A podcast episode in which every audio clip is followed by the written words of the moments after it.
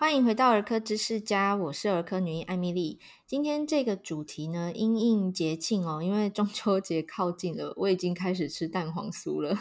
呃，非常担心这个体重会走中。那今天要谈复胖的解方，直接告诉大家怎么做。我们邀请到的特别来宾是蔡明杰医师，他是蔡医师瘦身社团的创始人哦，在脸书社团里教大家怎么样不用产品，健康的方式瘦下来，而且可以维持住。我们欢迎蔡医师。嗨，艾蜜莉好，各位听众朋友大家好，我是蔡明杰医师。好，我们开宗明义要先说复胖的定义哦。医学上临床上复胖有一个什么样的定义吗？哦，对，大家都很害怕复胖啊。那但是复胖你去查哦，去 Google 啊或者查文献，其实它没有很统一的定义定义哦。那我们比较可以查到的是那些减重外科啦哦，因为他们对于手术后减了几公斤，然后回弹几公斤，他们会做一些研究。但是即便是外科啊，哦，他们文件也是写的这个杂七杂八，每一篇都不一样。呃，有一些说要瘦下来要回升十公斤才算，可是这就很怪啊！每个人的减重程度不一样，都回升十公斤，这蛮怪的。而且男生女生也不一样。对，比较常见的说法是说减去体重哦，回弹百分之二十五哦，或者是说这个最低的体重增加百分之十哦，比如说从八十公斤减到六十公斤的人哦，那他减了二十公斤嘛。如果回弹 百分之二十五 就是回弹五公斤算复胖，或者是说他最低体重六十公斤回弹 百分之十 多了六公斤，好像也差不多，这样听起来蛮合理的啦。我觉得这是可以接受，不会像有一些 paper 说什么回弹一公斤就算复胖，我觉得太严格了。一公斤喝水就有了耶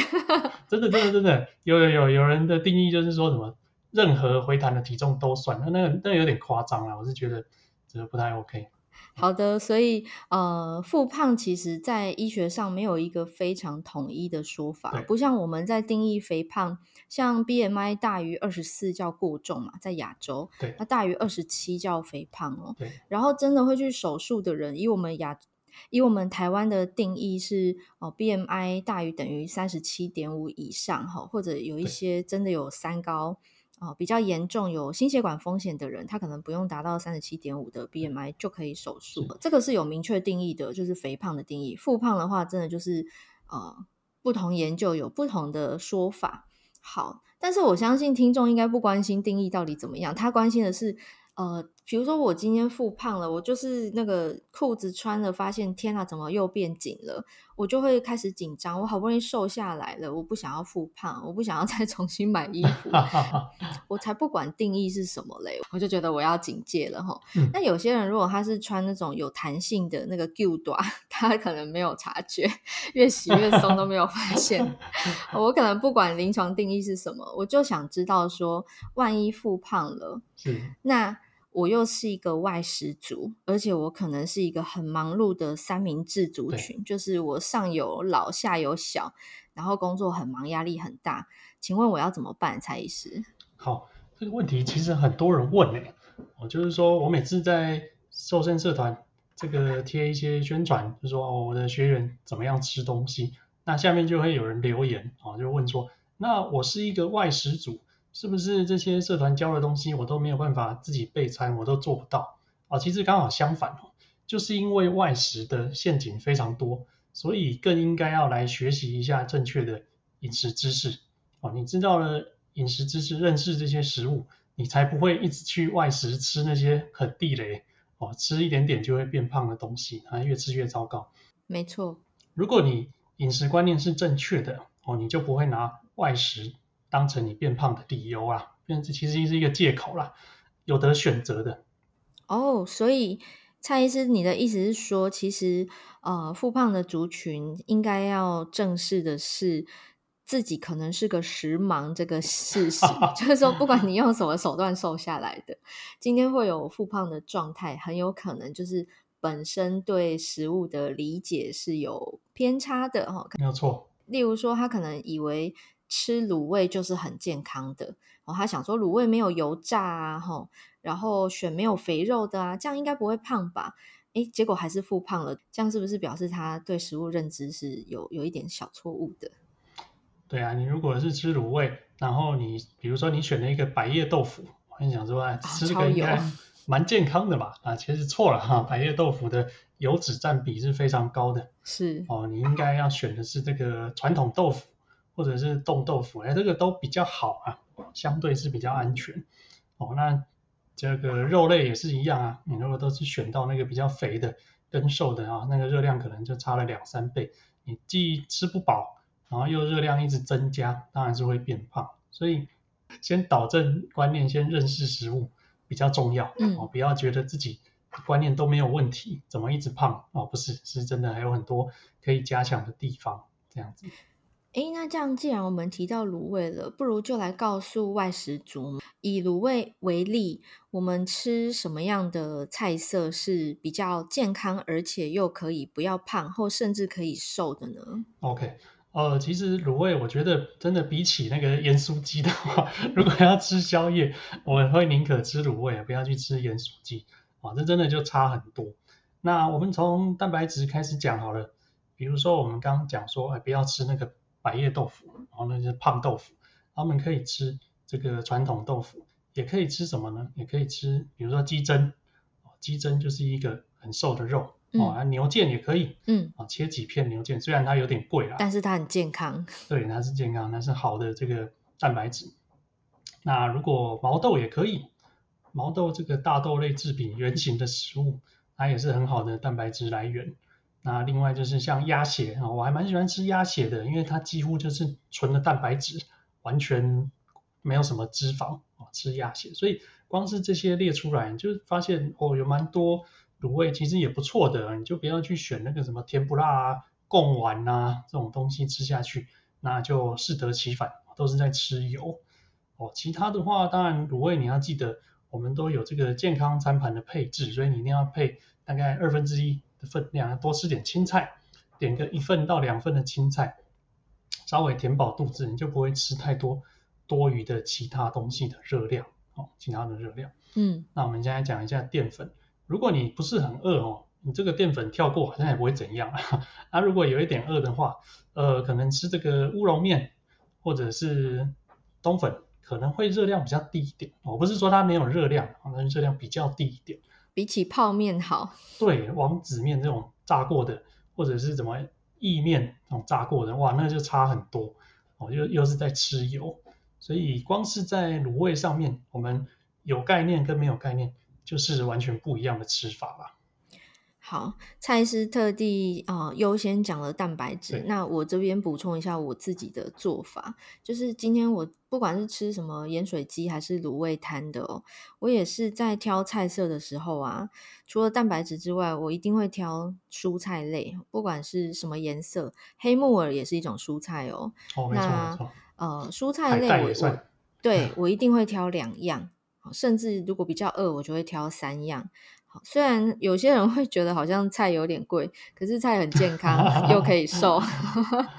然后蛋白质就是挑刚刚有关键字，不知道大家有没有听到，原型食物，只没有加工过的肉制品，像贡丸、火腿、培根、香肠、呃，热狗，这个就是叫做加工过的肉制品、嗯、还有什么虾饺、水饺、锅贴、水晶饺啊，哎，对、哦、非常雷，就是以减重或者是维持体重来讲、嗯呃、不是说完全不能吃，但是你可能要把热量扣打算一下，你扣打够不够用，这样子。对，然后蛋白质选完，最后我看一下我我选的那一栏、呃、我觉得这样可能就够饱了，我可能就不会选淀粉、嗯，然后吃不完倒掉真的很浪费，我会觉得浪费很可耻我就可能一开始先不要选，吃不够再加点就好了。那如果是外带回家更简单啊，吃不够家里一定有粮食啊，就从冰箱翻、嗯、或者是说哎，买卤味的时候我可能可以路过便利商店、嗯、然后我可能就进去买一个烤地瓜，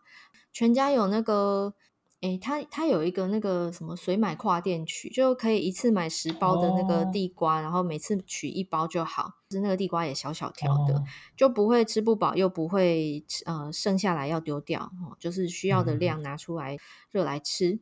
然后吃的时候这个顺序啊，我就会优先吃蔬菜或蛋白质。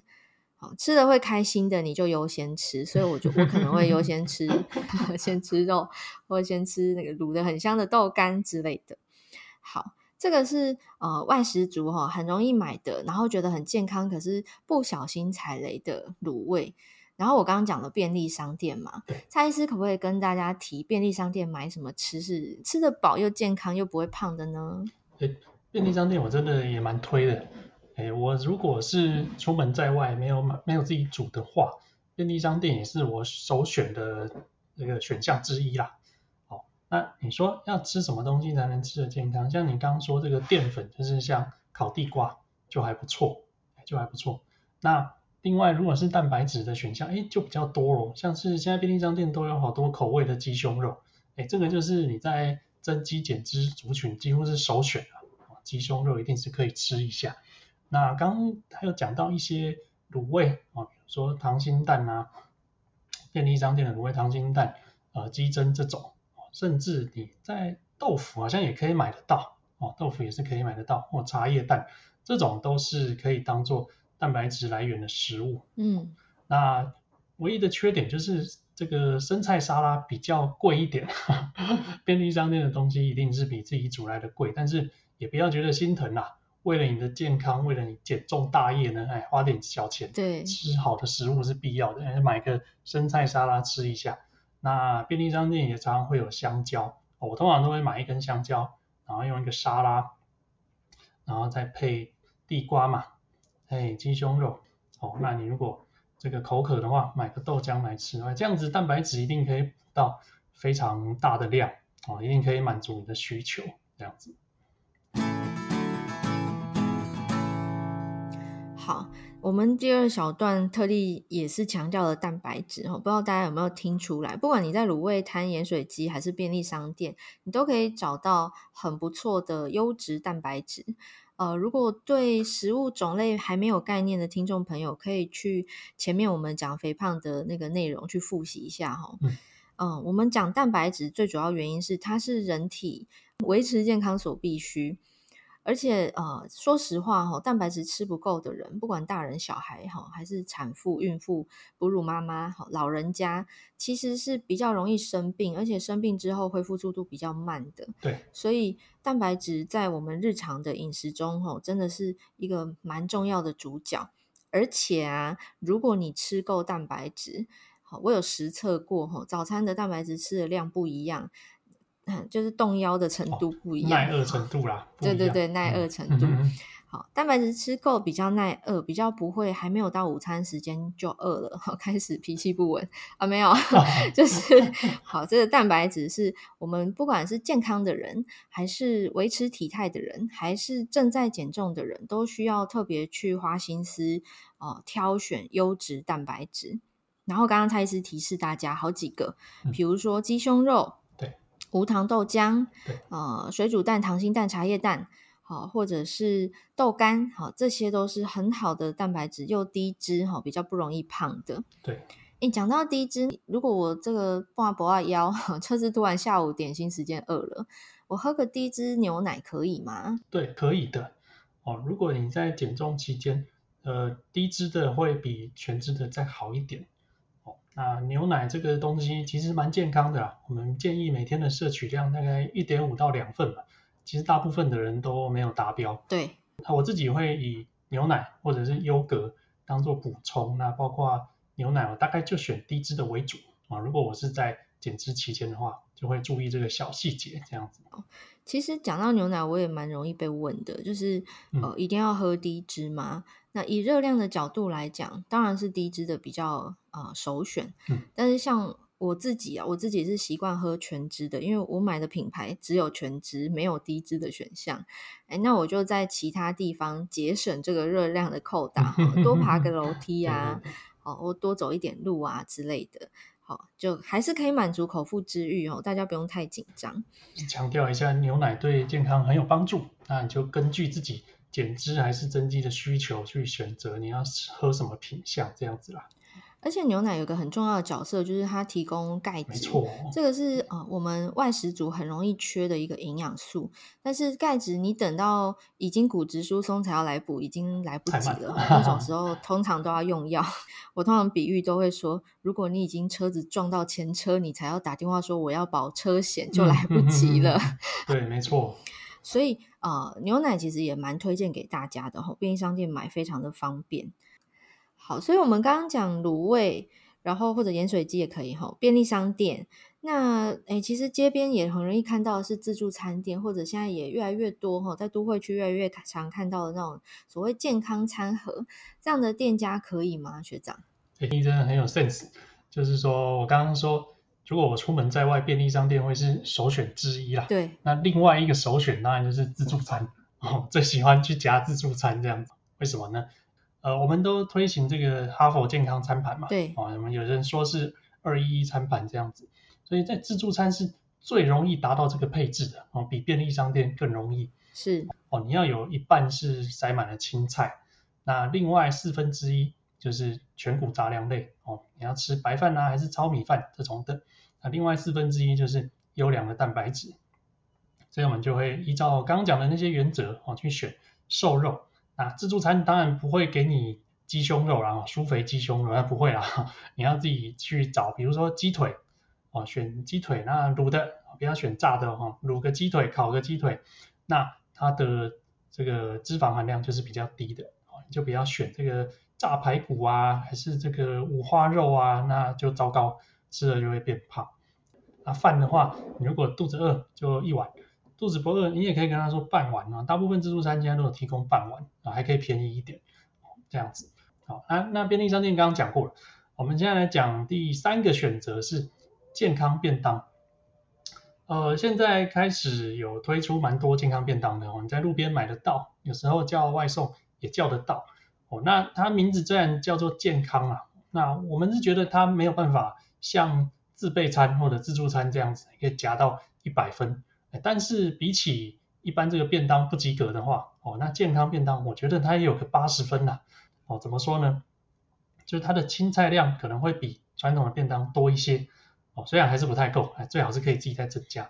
那蛋白质的部分它也比传统便当好一点、哦、比如说你有时候可以选鱼肉啊还是选比较瘦的这个嫩煎牛排啊，这种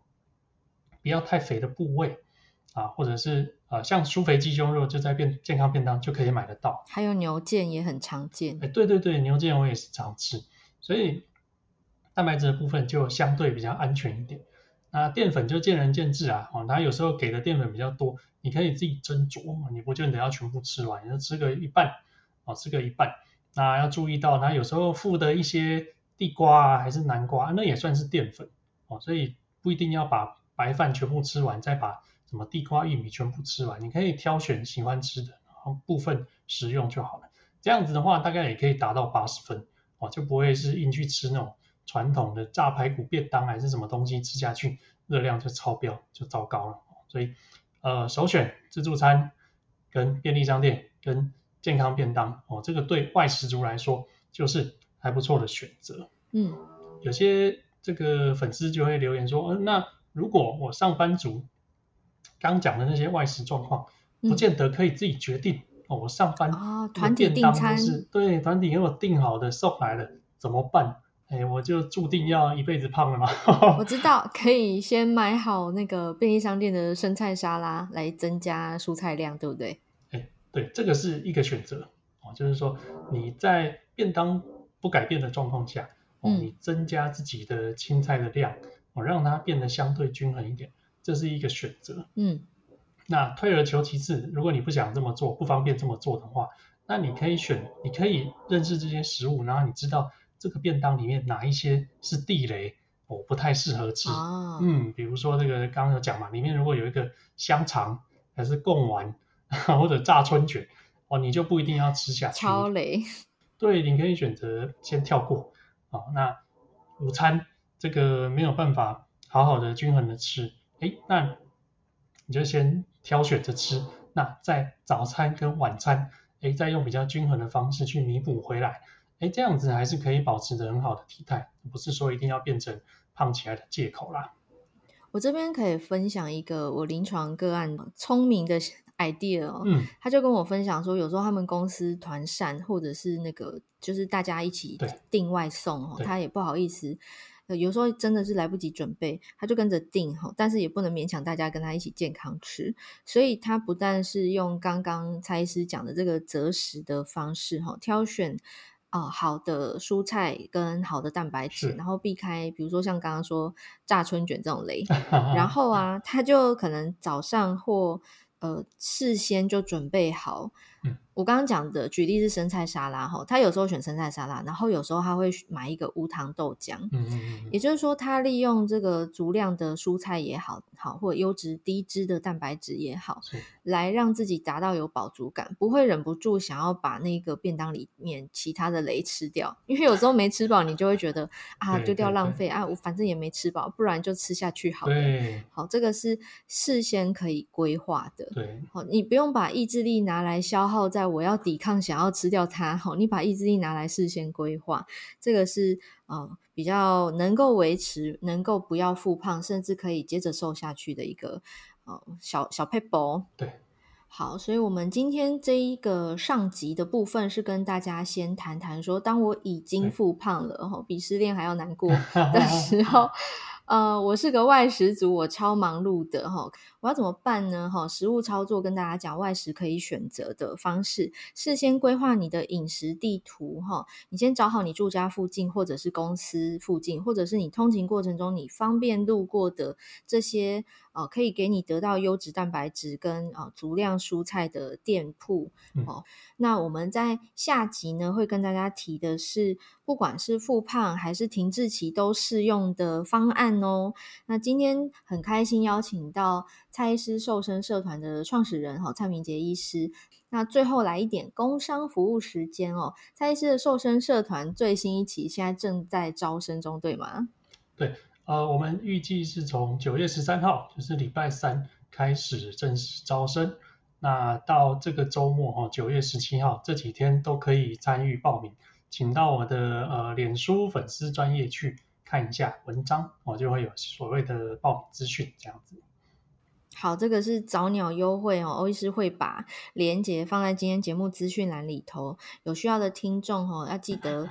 关掉 A P P 之前要记得点进去连结报名，享受早鸟优惠。那我们在下集会跟大家讲的是，诶，不管你是复胖了还是你正面临减肥的停滞期的一个绝佳方案。那我们下集空中再见咯，拜拜拜拜。